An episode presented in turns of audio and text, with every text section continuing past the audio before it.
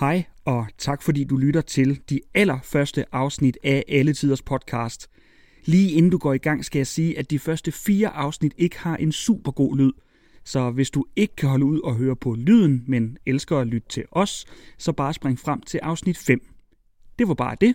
God fornøjelse.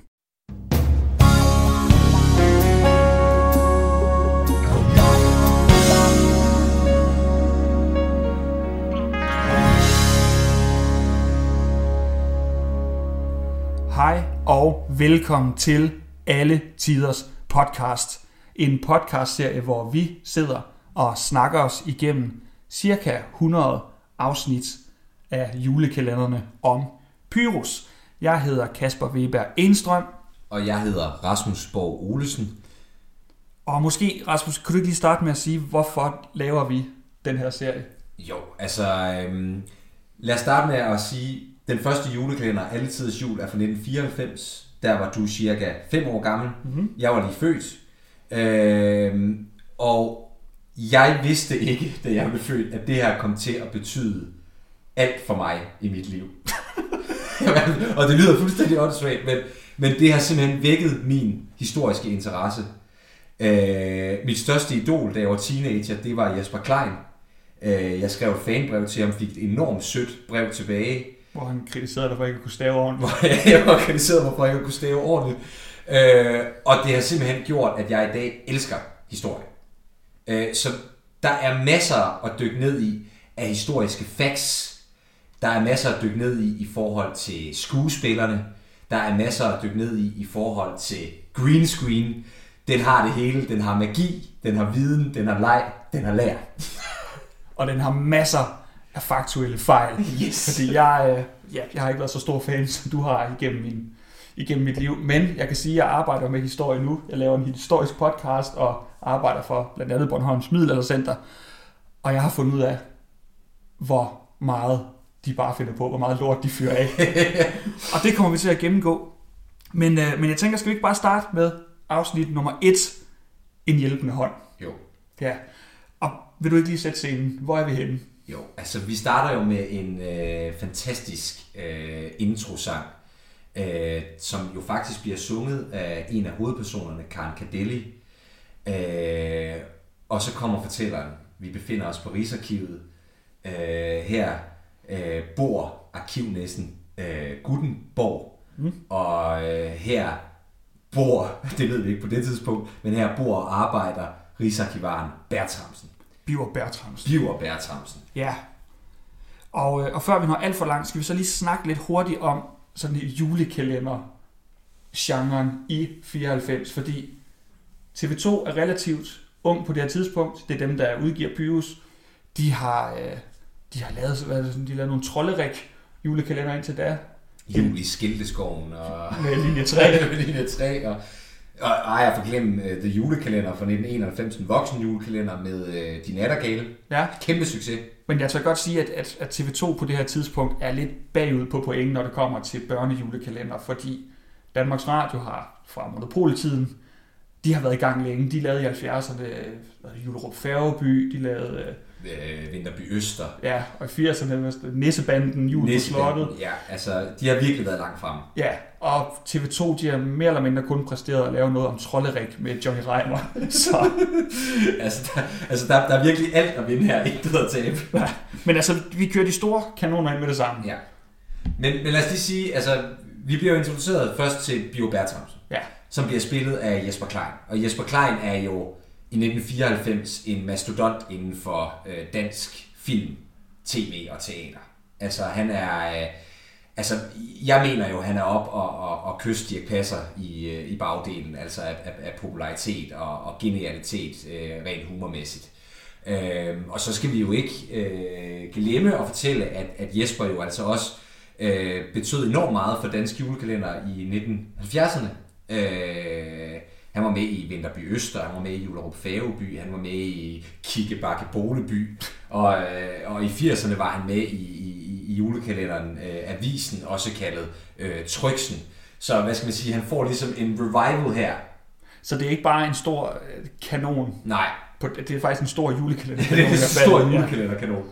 Og, og det sjove øh, hvad hedder det, ved at, at lade ham spille op mod øh, Paul Hyttel, som spiller Gutenborg, mm. er jo, at de to var med i, øh, hvad skal man sige, fransk nybølgefilm på dansk øh, i 1969. En fantastisk film, der hedder øh, Balladen om Karl Henning med Jesper Klein i hovedrollen, som han vandt en Bodil for i øvrigt og hvor han spillede over for, for Paul Hyttel. Så de, de kender hinanden fra fransk nybølge på dansk. Så meget stor kunstnerisk værdi, de mødtes omkring tidligere. Ja. Nu mødes de omkring øh, en nisse julekalender. nisse julekalender, ja. øh, men selvfølgelig, øh, den har jo noget historisk i sig, og det bliver vi introduceret for med det samme. De arbejder begge to. Den ene officielt, den anden hemmeligt på Rigsarkivet.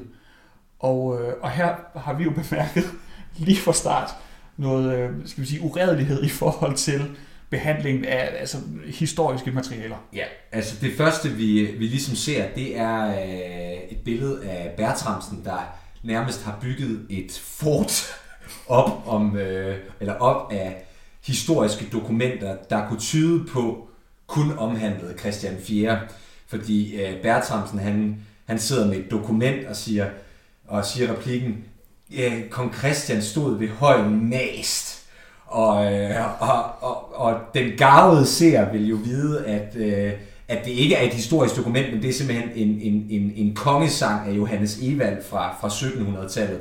Øh, og, og og til det svarer Bertramsen ligesom sig selv, ja, men kan det nu være rigtigt, fordi ifølge det her dokument, altså, det var sådan, altså, altså du sidder med, du sidder med en, en, du sidder med en, en, en sang, og, så, ja. og det, kan ikke, det, det kan ikke helt rigtigt. Og det, det så handler om, det er, at kong Christian stod ved højen mest, mener man er, er hvad hedder det, øh, skrevet op omkring hele den der Torstensons fejde, der var i 1644 mellem Danmark og, og Sverige.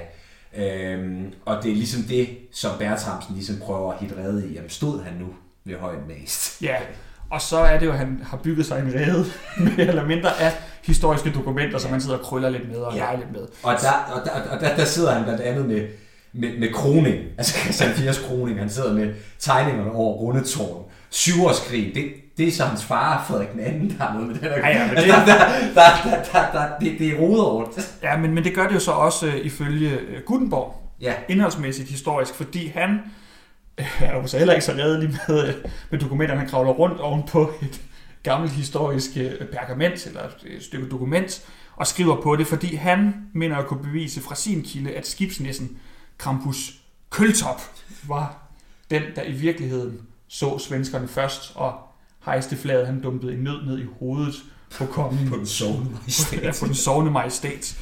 Øhm, så han skriver om i det, og, og det vil måske komme lidt tilbage til plothuller senere, men det undrer os lidt, ja. at, øh, at Bertramsen på intet tidspunkt i sit arbejde er kommet, faldet over et af de her dokumenter, som Gutenborg sidder og skriver over om ja.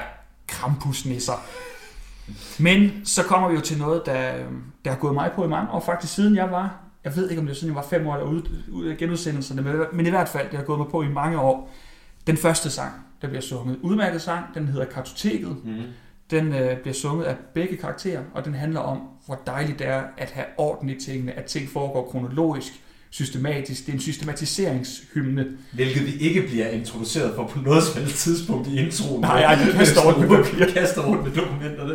Men, men det der, altså, og, og omkvædet går ud på, at de gennemgår alle bogstaver, bare lige for at sige, mm. sådan lige hele alfabetet, hele rækken af bogstaver. Mm. Det, der går mig på, det er, at de, at de glemmer et bogstav. Og det bliver ikke taget med som en joke. Jeg tror simpelthen, det er enten en fejl, eller det er noget, hvor de tænker, går den, så går den. Jeg kan da godt lige synge en lille strofe, fordi de synger jo alt med A under A, alt med B foran C, D og E foran F og N, N, G. H, I, J, K, L, M, hvad er hvor, hvem er hvem, O, P, Q, og så videre. Ja. Og hvad er det for bogstaver, de glemmer? De glemmer et N. det handler om at have styr på tingene og systematisere hele verden, og så glemmer de et bogstav. H, I, J, K, M, hvad er hvor, hvem er hvem, O, P, Q. Altså nu, nu, nu ved jeg ikke, om det er Martin Renard, der også skrev sangene, men, men der kan jo være en eller anden... Ja, skaberen er... Ja, skaberen er Pius, ikke? Men, men der kan jo være en eller anden, øh, et eller andet rim, han simpelthen ikke har kunne få til at gå op. Ja. Jeg synes bare, det, det tegner en karakterfejl med det samme, at ja. de går så meget op i at systematisere ting. De har ikke styr på, hvor dokumenterne er, det bliver hele tiden væk for dem, de kaster rundt med dem, de taber dem, og de glemmer et bogstav i deres øh, alfabetsang. Ja. Så i hvert fald, ja, sådan bliver de introduceret. Men vi skal i gang i handlingen. Og den starter jo simpelthen med, at meget blødt vil jeg sige, at Gutenborg, han er færdig med dagens dons. Han har ødelagt historiske dokumenter. Og så vil han gerne have sig et parti skak. Ja.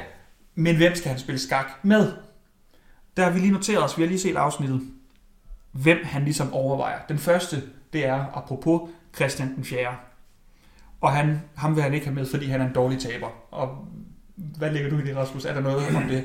Ja, der er nok, der er, altså, den, den, den holder. Altså, ja. Christian 4 er jo notorisk kendt for at og, øh, og buller der ud af, uden at, at, at tage hensyn for hvad, altså konsekvenser og sådan nogle ting. Ikke? Og han, han har jo haft øh, flere krige med, med, med svenskerne og sådan nogle ting, som ikke er gået helt godt, og vil ikke indrømme, at han har taget fejl og sådan nogle ting, i forhold til nogle øh, strategiske beslutninger, og, og, og, og, og så skyder han på et tidspunkt skyld på, at han har set et syn af Jesus, så, så, så kan han gå med i, i, i en eller anden krig. Så, så, så jo, den, den, den, den, den holder. Men jeg tænker, om man ikke kunne have taget fat på måske, at hans... Øh at, altså, at han bliver ubehageligt fuld. Jo. Fordi øh, det hører man jo om fra, var det ved, ved England han var, hvor de, øh, de han, var, meget... han var over besøg sin, øh, sin, øh, sin svoger, som jo var, var konge af England på det her tidspunkt, og, og, og hoffet i, i, i England er fuldstændig i, altså fuldstændig, ja, de er chokeret over, over den vanvittige druk, der foregår i omkring Christian 4. og, og altså ingen mådehold overhovedet. Nej, så, så det kunne også godt have været en bekymring ja. for Gutenborg. Men ja. fint nok, den, den er godkendt. Så er det Griffenfeldt. Den vil han ikke, så taber han. Den ja. kan vi vel også godt. Øh. Griffenfeldt er jo øh, Christian V's øh, rådgiver lige indtil han bliver dømt for majestatsfornærmelse. Og han er jo en kæmpe stor strateg. Han er ja. vanvittigt begavet. Han står bag øh, kongeloven. Øh, blandt andet han står han, han, han var en af dem, som advokerede for, at man ikke skulle gå i krig med Sverige øh, under øh, de, de, de skånske krige, ja. øh, og det gik jo øh, virkelig, virkelig dårligt. Så ja, den ja, er, helt, den, den er også godkendt. Den er godkendt. Christian den anden gider han ikke, fordi han laver riller i, bo, i bordet. og, og der skal vi lige, der skal vi lige sige, at Christian anden, han er, han er jo kendt for at have siddet på Sønderborg Slot, fordi han blev afsat, og der er jo et meget kendt maleri. Øh, jeg ved ikke, om det er Kite Etler, eller hvem filen det er, der, der er malet et billede af ham, hvor han, hvor han øh, går rundt om, om, om, om bordet i sin fængselscelle i Sønderborg, og han skulle efter siden have gået så mange gange rundt om det bord, at der, der kom rille.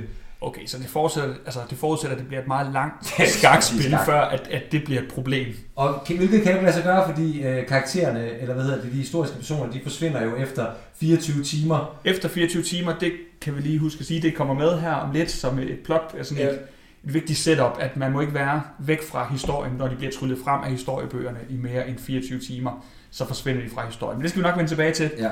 Øhm, Tycho Brahe kigger altid stjernerne. Den er for let købt. Tycho Brahe lavede flere ting, end bare at kigge op mod stjernerne. Ja. Han, øh, han studerede, han duellerede, han øh, byggede en papirmølle. Han har nok at se til. han kiggede ikke kun op i stjernerne, heller ikke under, det var han ikke gøre under, under, under et skakspil. Tordenskjold for krigerisk, fair nok, Igen, jeg synes, men jamen, jeg let købt. Jeg synes, at det, det, det havde også passet bedre på Christian 4. Altså, jamen, det er, mere, det, det, det er bare en, ja, det er en mand, der er kendt for at føre krig, og, så, og derfor... Det er virkelig dygtig til det. Jo, jo. Jamen, det er virkelig dygtig selv. Hos Andersen for distræt. Den, den kan vi vel også Den køber vi. Ja. Men han ender med at beslutte sig for, at det skal være Frederik den 7. Som jo er den sidste enevældige konge. Øhm, blev konge i 1848 Øh, enevælden blev afskaffet i 1849. Notorisk kendt for at være en doven skiderik, for at sige det mildt. Ja. Også øh, drukfældig, fedladen. Og han bliver spillet af Max Hansen. Max Hansen, ja. ja. Og jeg vil faktisk sige, altså hvis man ser billeder øh, fra Frederik den 7., så er det faktisk ramt. Altså virkelig spot on. Ja, jeg vil også sige, hvis vi skal give en rating, det tænker vi kommer til med de her fremtidige konger. Øh, eller historiske, eller, ja, historiske personer, der kommer med at vi skal lige rate dem. Yeah. Og jeg synes faktisk, Max Hansen er et fantastisk valg ja. til, uh, til Frederik Vi uh, lægger et billede op på vores Instagram-profil, for lige så I kan se sammenligning. Den holder. Ja. Uh, meget høj rating. Helt vildt. Og ja. altså, også den der dogne måde, han snakker på. Altså, jeg, jeg tror på det. Jeg forstår faktisk overhovedet ikke. Jeg forstår ikke, hvorfor der ikke er blevet lavet en film om Frederik den 7. med Max Hansen i hovedholden efter den præstation. Det, det, ja. var, det var ubegribeligt. Nå, Ja, men, øh, men det er jo ham, det ender med. Og her får vi jo præsenteret, hvordan det her det foregår. Det er Gutenberg, der tryller historiske personer ud af historiebøger, og her får vi præsenteret nogle ting, øh, at, øh, at de ikke må være væk fra deres historiske omgivelser i mere end 24 timer. Så forsvinder de ud af historiebøgerne, dermed ud af historien. Øh, og så bliver det præsenteret, og det er lidt, lidt noget rod, faktisk. Nu, jeg, jeg kan godt høre, at jeg kritiserer meget, men der er lige noget, noget plotmæssigt her, der ikke fungerer, fordi øh, han vil ikke trylle ham væk fra rigsrådet, da han sådan gennemgår situationer, han kan fjerne Frederik den 7. fra. Han vil ikke tage ham ud fra et møde med rigsrådet, fordi der kan han ikke undværes. Han vil ikke trylle ham ud fra en, en middag, han har på en eller anden side også. Ja. Fordi Frederik elsker at spise. Ja, men, men, men så bliver det sagt ret kort tid efter, fordi han siger, at jeg skal til, han bliver taget ud fra et, et, et ballet, han er ude at se noget ballet. Ja. Øhm, at han så er han bange for, at han går glip af noget, men så siger Gutenborg bare roligt, tiden står stille, der hvor du bliver taget fra. Så jeg forstår faktisk ikke helt, hvorfor han ikke kan tage ham fra Rigsrådet, hvor han ikke kan undværes, fordi og, og, han bliver jo ikke undværet, når... Og, og, og, og, og det, det, det pussy er jo, at, at, at han sagtens kunne have taget ham ud fra Rigsrådet, fordi Frederik gad jo ikke at lave en skid. Nej. Men... altså, det er jo virkelig dårligt. Så han må gerne have taget ham ud fra Rigsrådet, var han bestemt ikke noget alligevel. Så sådan, ja, noget researchmæssigt, noget plotmæssigt, noget, ja. jeg vil måske også sige noget dogenskab i researchen. Det der med, med bare at sige, altså Tordenskjold er for krigerisk. Ja, han er kendt for at føre krig, men altså, ja, fint nok. Men vi skal videre i plottet, fordi øh, skakspillet det bliver afbrudt med det samme. Da der sker noget. Altså, Gutenborg holder jo øje med, hvad Bertramsen foretager sig. Gutenborg bor jo i et, hvad er det, et skab? Eller hjørne, hjørne arkivet. Ja, i al hemmelighed mm. fra Bertramsen som er rigsarkivar. Øhm, men han holder øje med, hvad Bertramsen laver. Og Bertramsen får besøg af den unge frøken Brahe. Spillet, Brahe, spillet af Jeanne Bol. Ja. Som øh, er blevet ansat som hans nye sekretær. Imod hans vilje og imod hans vidne. Han var blevet informeret om det, men han havde glemt det. Ja. ja. Og så er handlingen ligesom i gang. Så sker der noget. Ja. Fordi øh, det, man begynder jo at fornemme, at Bertramsen har hemmeligheder.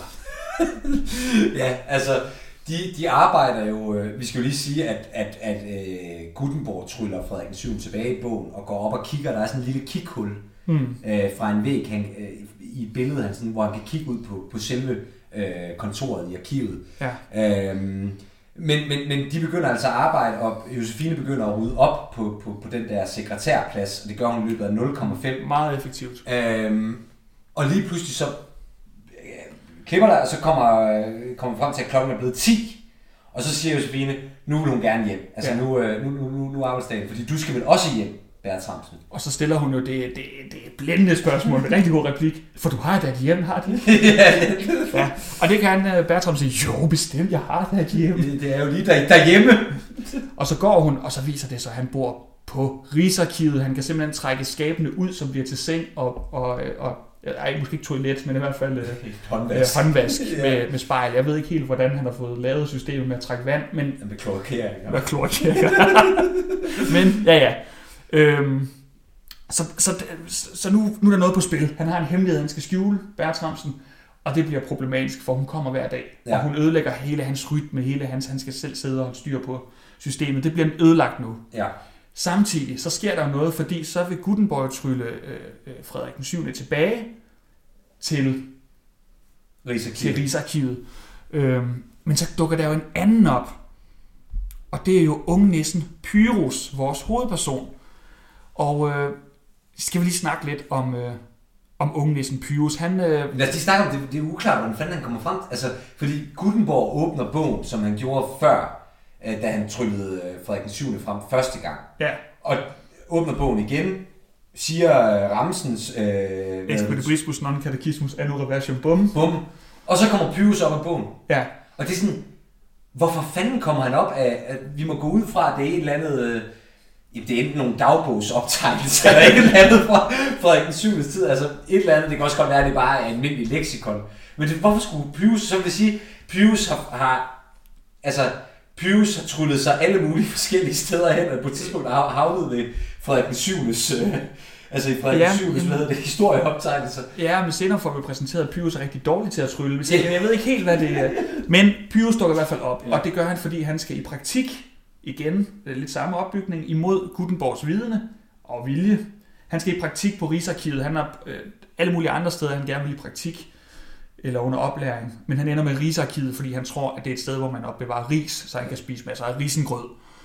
Øhm, Men det er jo altså ris, ligesom i rige, ja. som, som Men- Gutenborg siger. Men skal vi lige, øh, skal vi lige se på de her øh, skuespillere, der kommer ind. Ja. Vi har Janne Bol, der, der er du meget stærk. Du er meget glad for Janne Bol. Ja, altså, Janne, Bo- Janne Bol har jeg jo været meget forelsket i som, øh, som ung teenager. Som teenager, selvfølgelig. Og som, jeg synes, Janne Bol er dejlig. Altså, hun er fra 61, Ja, øh, og hun er jo hun er jo nok mest kendt som øh, revyskuespiller. Øh, jeg har optrådt på ABC-teatret, Privatteatret og Holstebro-revyen, Cirkus-revyen, Jørgen-revyen. Øh, men, men, men på tv er det, er det jo det her, der er hendes gennembrud. Øh, Ja. Som øh, Josefine Bare. Øh, og jeg tror også, det er, at hun bliver, bliver, først bliver rigtig, rigtig kendt i den brede øh, offentlighed. Siden er hun jo blevet revy øh, direktør og så videre. Hun er, hun er nu revydirektør for Sønderborg Sommerrevy, som hun overtog efter Leif Meibom og sådan nogle ting. Så hun er, hun er, hun er godt øh, gang i karrieren. Øh, Jan Lillebjerg, der spiller Pyrus, han er, jeg tror, jeg, jeg, jeg googlede det på et tidspunkt, hvor, hvor, hvor gammel er Jan egentlig, da han skal spille ungenisse? Og fundet frem til, at han må, han må være 34, da de har optaget Altidets Jul. Den er fra 94, de har nok optaget den i sommeren 94. ja. Øh, og Jan Lillebjerg er fra januar 1960.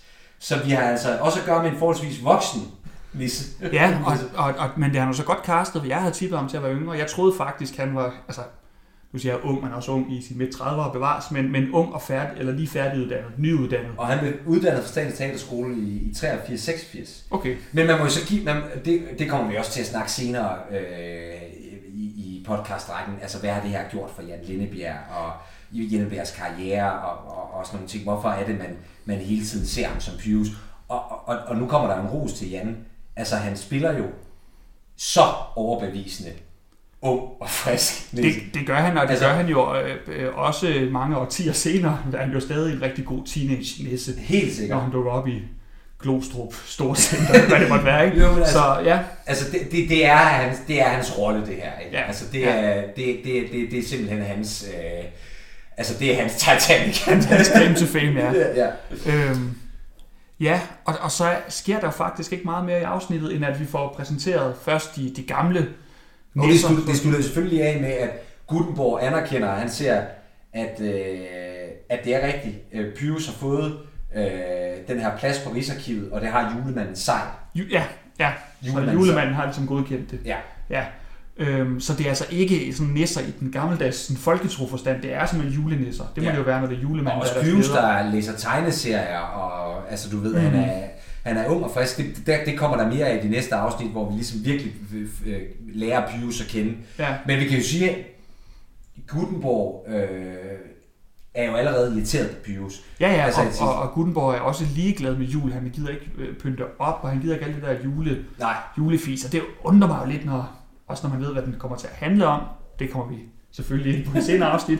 Men også, at, at han, altså julemanden er hans øverste leder, så jeg vil egentlig tro, han var mere øh, juleinteresseret. ja. Men- det er ikke det, historien han lever for. Ja, Øh, og som man siger, åh, Gutenborg, Gutenborg, Gutenborg, du har selv været 130 år engang. Så vi, vi, finder, vi, vi, vi- får altså at vide, at Pyrus er cirka 130. Så Ja. han er fra 1864. 1864, ja, fandt ud af, så født på et historisk år, men det kan være, at vi vender tilbage til det. Yes. Men jeg tror faktisk, var det ikke første afsnit af øh, Alle Tiders Jul, som det hedder, og dermed første afsnit af Alle Tiders Podcast.